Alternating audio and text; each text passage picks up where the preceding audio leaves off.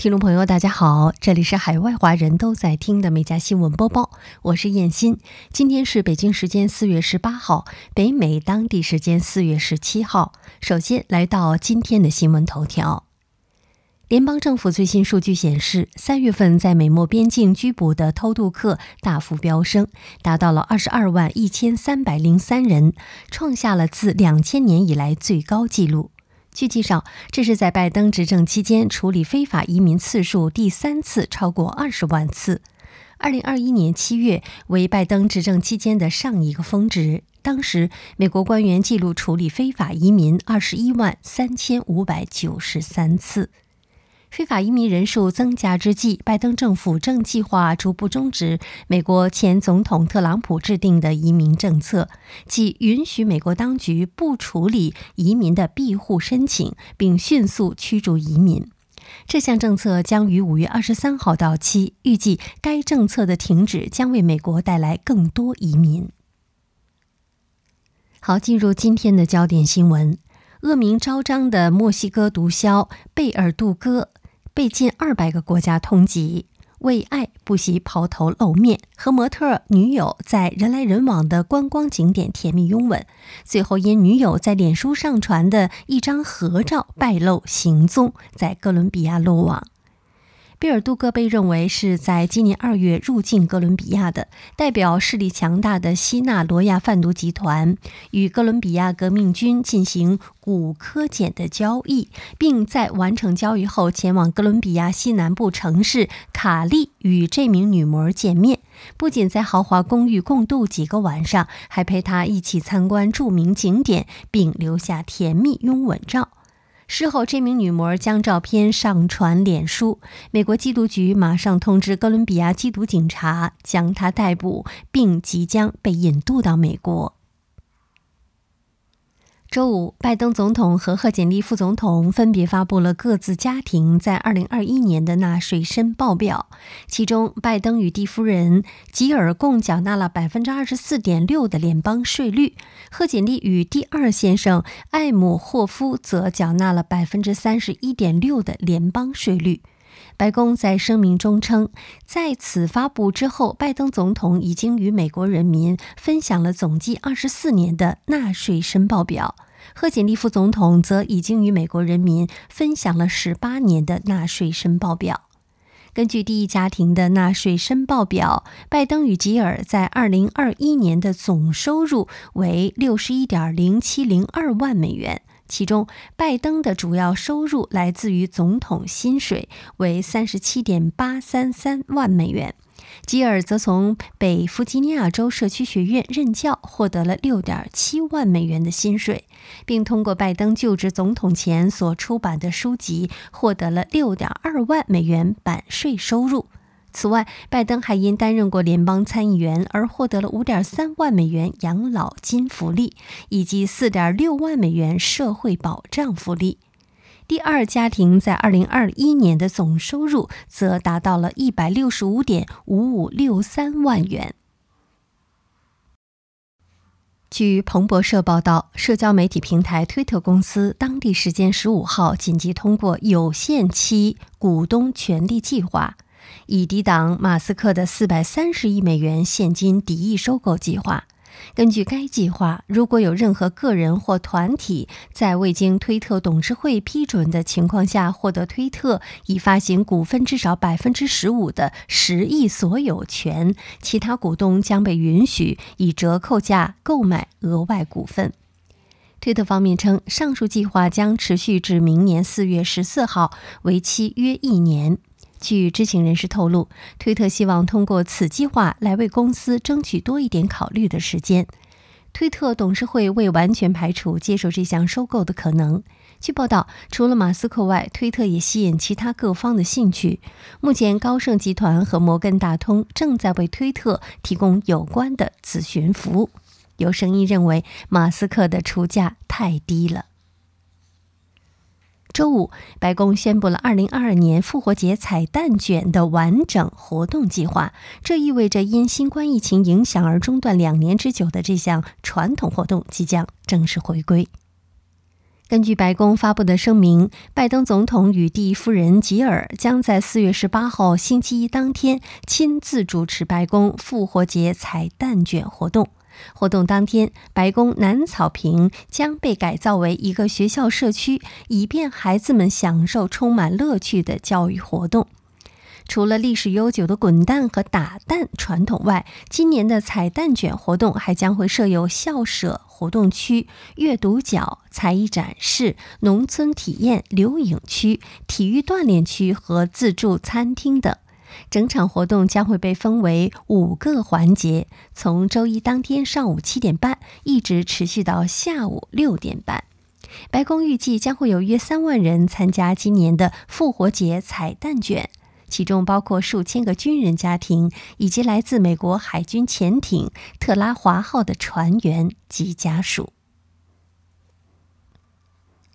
近日，英国哈里王子和他的妻子梅根秘密返回了英国，这是他们两年多来首次以夫妇身份与伊丽莎白女王见面。据介绍，他们还在温莎城堡的这次短暂访问中见到了英国王储查尔斯王子。报道指出，这对夫妇在前往荷兰海牙参加国际残疾人运动会（即不可征服运动会）的途中，在英国停留了一段时间。该运动会是哈里王子在2014年为残疾现役及退伍军人举办的一项奥运会风格的体育赛事。哈里和梅根自2020年3月辞去王室高级成员的职务后，一直居住在美国加州。哈里王子最后一次回到英国是在去年七月，而梅根自二零二零年以来就没有待在英国。去年三月，哈里夫妇在接受采访时指责英国王室存在种族主义，这使得这对夫妇与王室的分歧达到了顶点。当地时间四月十五号，美国政府宣布结束长达十五个月的租赁禁令，恢复在联邦土地上进行油气钻探开采的租赁销售，同时表示将大幅减少可供租赁的面积，并对石油和天然气开采商收取更高的特许权使用费。据美国内政部表示，将提供约五百八十二平方公里的土地用于石油和天然气钻探租赁。与禁令前的审批规模相比，土地面积减少了百分之八十。此外，开采公司还将被要求支付开采价值百分之十八点七五的特许权使用费，高于此前的百分之十二点五。此前数周，美国政府一直被要求立即采取行动，解决美国能源价格处于历史高位的问题。预计此举将会有效缓解美国能源价格的相关压力。据美国《纽约邮报》十四号报道，针对美国布拉格堡一名二十一岁的伞兵离奇失踪后遭斩首一案，七名曾与遇害者一起露营的士兵正面临军事法庭的一系列指控。二零二零年五月，美国布拉格堡二十一岁的伞兵恩里克·罗曼·马丁内斯在假期与同伴出行之后失踪。六天之后，马丁内斯的头颅在北卡罗来纳州的一个海滩上被发现，而他身体的其他部分至今不知所踪。美国陆军犯罪调查部门的发言人介绍，尽管该谋杀案的悬赏金高达五万美元，但仍未破获，已被列为悬案。相关负责官员介绍，此次面临军事法庭审判的七名士兵，并非因谋杀罪名被指控，而是被控犯有共谋、不遵守相关旅行禁令、吸食药物、不服从上级命令及作虚假陈述等罪名。目前，七名士兵已全部被提审，审判将于今年五月至九月进行。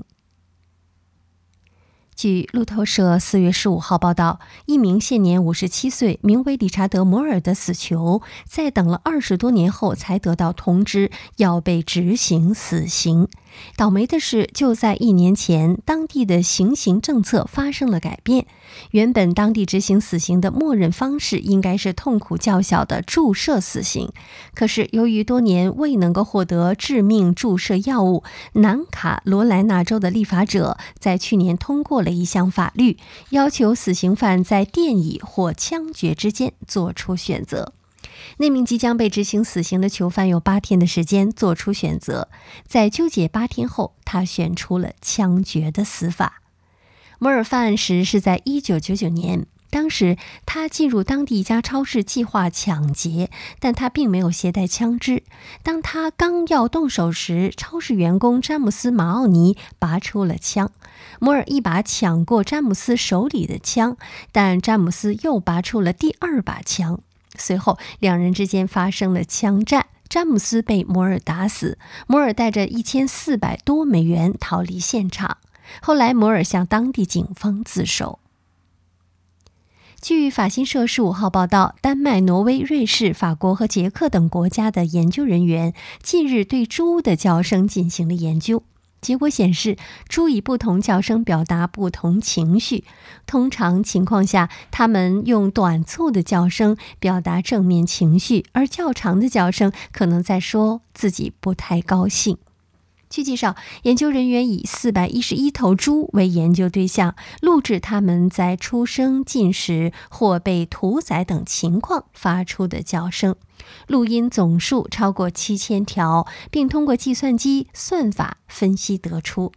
目前，这项研究报告已经在英国《自然》杂志上发表。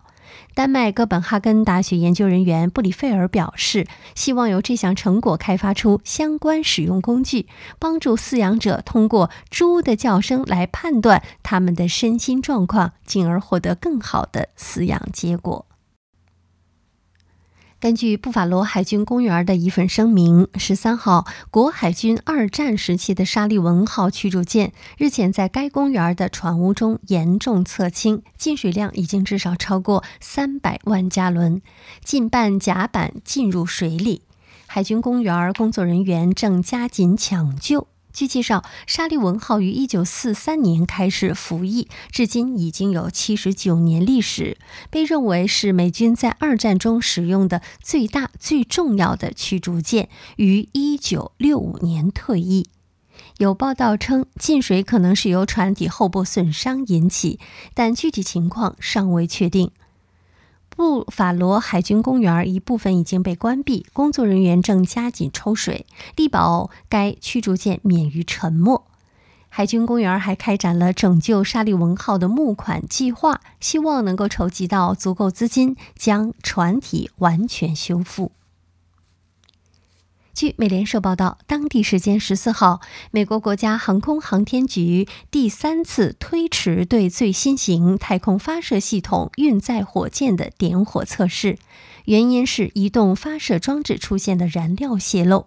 据报道，发射实验原计划于当地时间十四号在佛罗里达州卡纳维拉尔角的发射场进行。泄漏出现在发射团队刚开始将燃料装入火箭的核心机制时，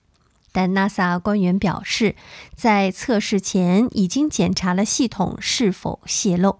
目前，他们正在评估下一步行动。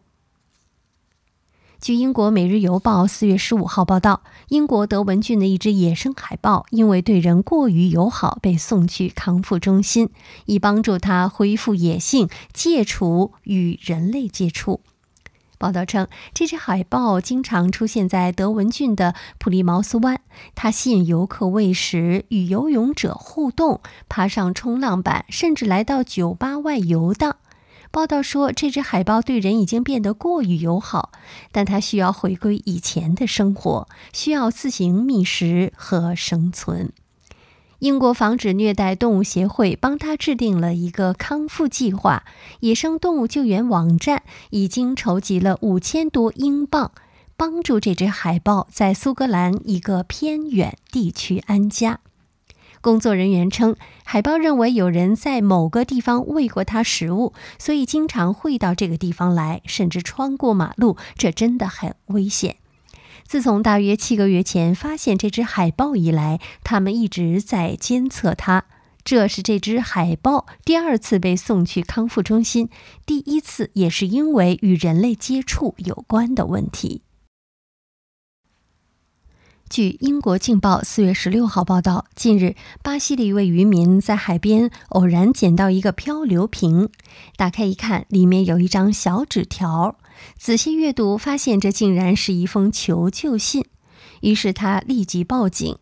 巴西海军根据求救信上的信息，在四处搜索后，终于在四月十三号下午，在一个无人岛上找到了六名已经失踪十七天的船员。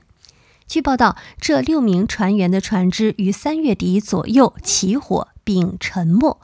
六名船员设法到达了一个无人小岛，离巴西的海岸线不远。六名船员在这个找不到任何食物的无人岛上待了近两周后，发现了一个空瓶子。在四月九号，他们决定赌一把运气，在瓶子里面放了一张求救纸条。船员们把瓶子绑在一个球上，放入海中。六名船员最终在四月十三号下午五点左右获救，总体健康状况良好。据英国《镜报》报道，美国牛津郡十二岁男孩本杰明·斯利特近日成为了最年轻的坐在轮椅上完成后空翻的英国人，也是第一位完成这项挑战的英国男性。据报道，本杰明出生时患有先天性脊柱裂和脑积水，需要坐轮椅代步。八岁的时候，本杰明结识了女子极限轮椅世界冠军莉莉赖斯，从此走上了极限轮椅的运动之路。经过数月的练习，本杰明于本月初终于完成了一个轮椅后空翻。本杰明说：“起初我很震惊，之后我感到兴奋，这并不可怕。”他还表示：“我有几个朋友在那里，他们都为我感到兴奋。”我想做这件事已经有一年了。本杰明的母亲安吉拉·斯利特说：“他从事这项运动四五年了，到今年十一月才十二岁。他是英国唯一一位完成轮椅后空翻的男性。”据英国《每日邮报》四月十五号报道，美国北卡罗来纳州一只小熊因爪子被卡住在一棵约十二米高的树上被困住，随后被另一只小熊爬到树上啃咬树枝，试图救助它的同伴。救援人员抵达现场后，将其一同解救下来。据报道，当地一个动物保护组织接到一个电话，称一只小熊被困在了阿什维尔地区森林里一棵约十二米高的树上，它的爪子被卡在树干和树枝之间。另一只小熊爬到树上帮助它。接到电话三十分钟后，工作人员抵达现场，发现了这两只小熊，然后又叫来救援人员瑞安·拉克杜来帮忙。拉克杜爬上了。梯子将受困的小熊被卡住的爪子抽出来，小熊急忙从树上爬下去，它的同伴也跟着爬了下去。所幸他们没有受伤。好，以上就是今天每家新闻播报的全部内容，感谢收听，我们明天再会。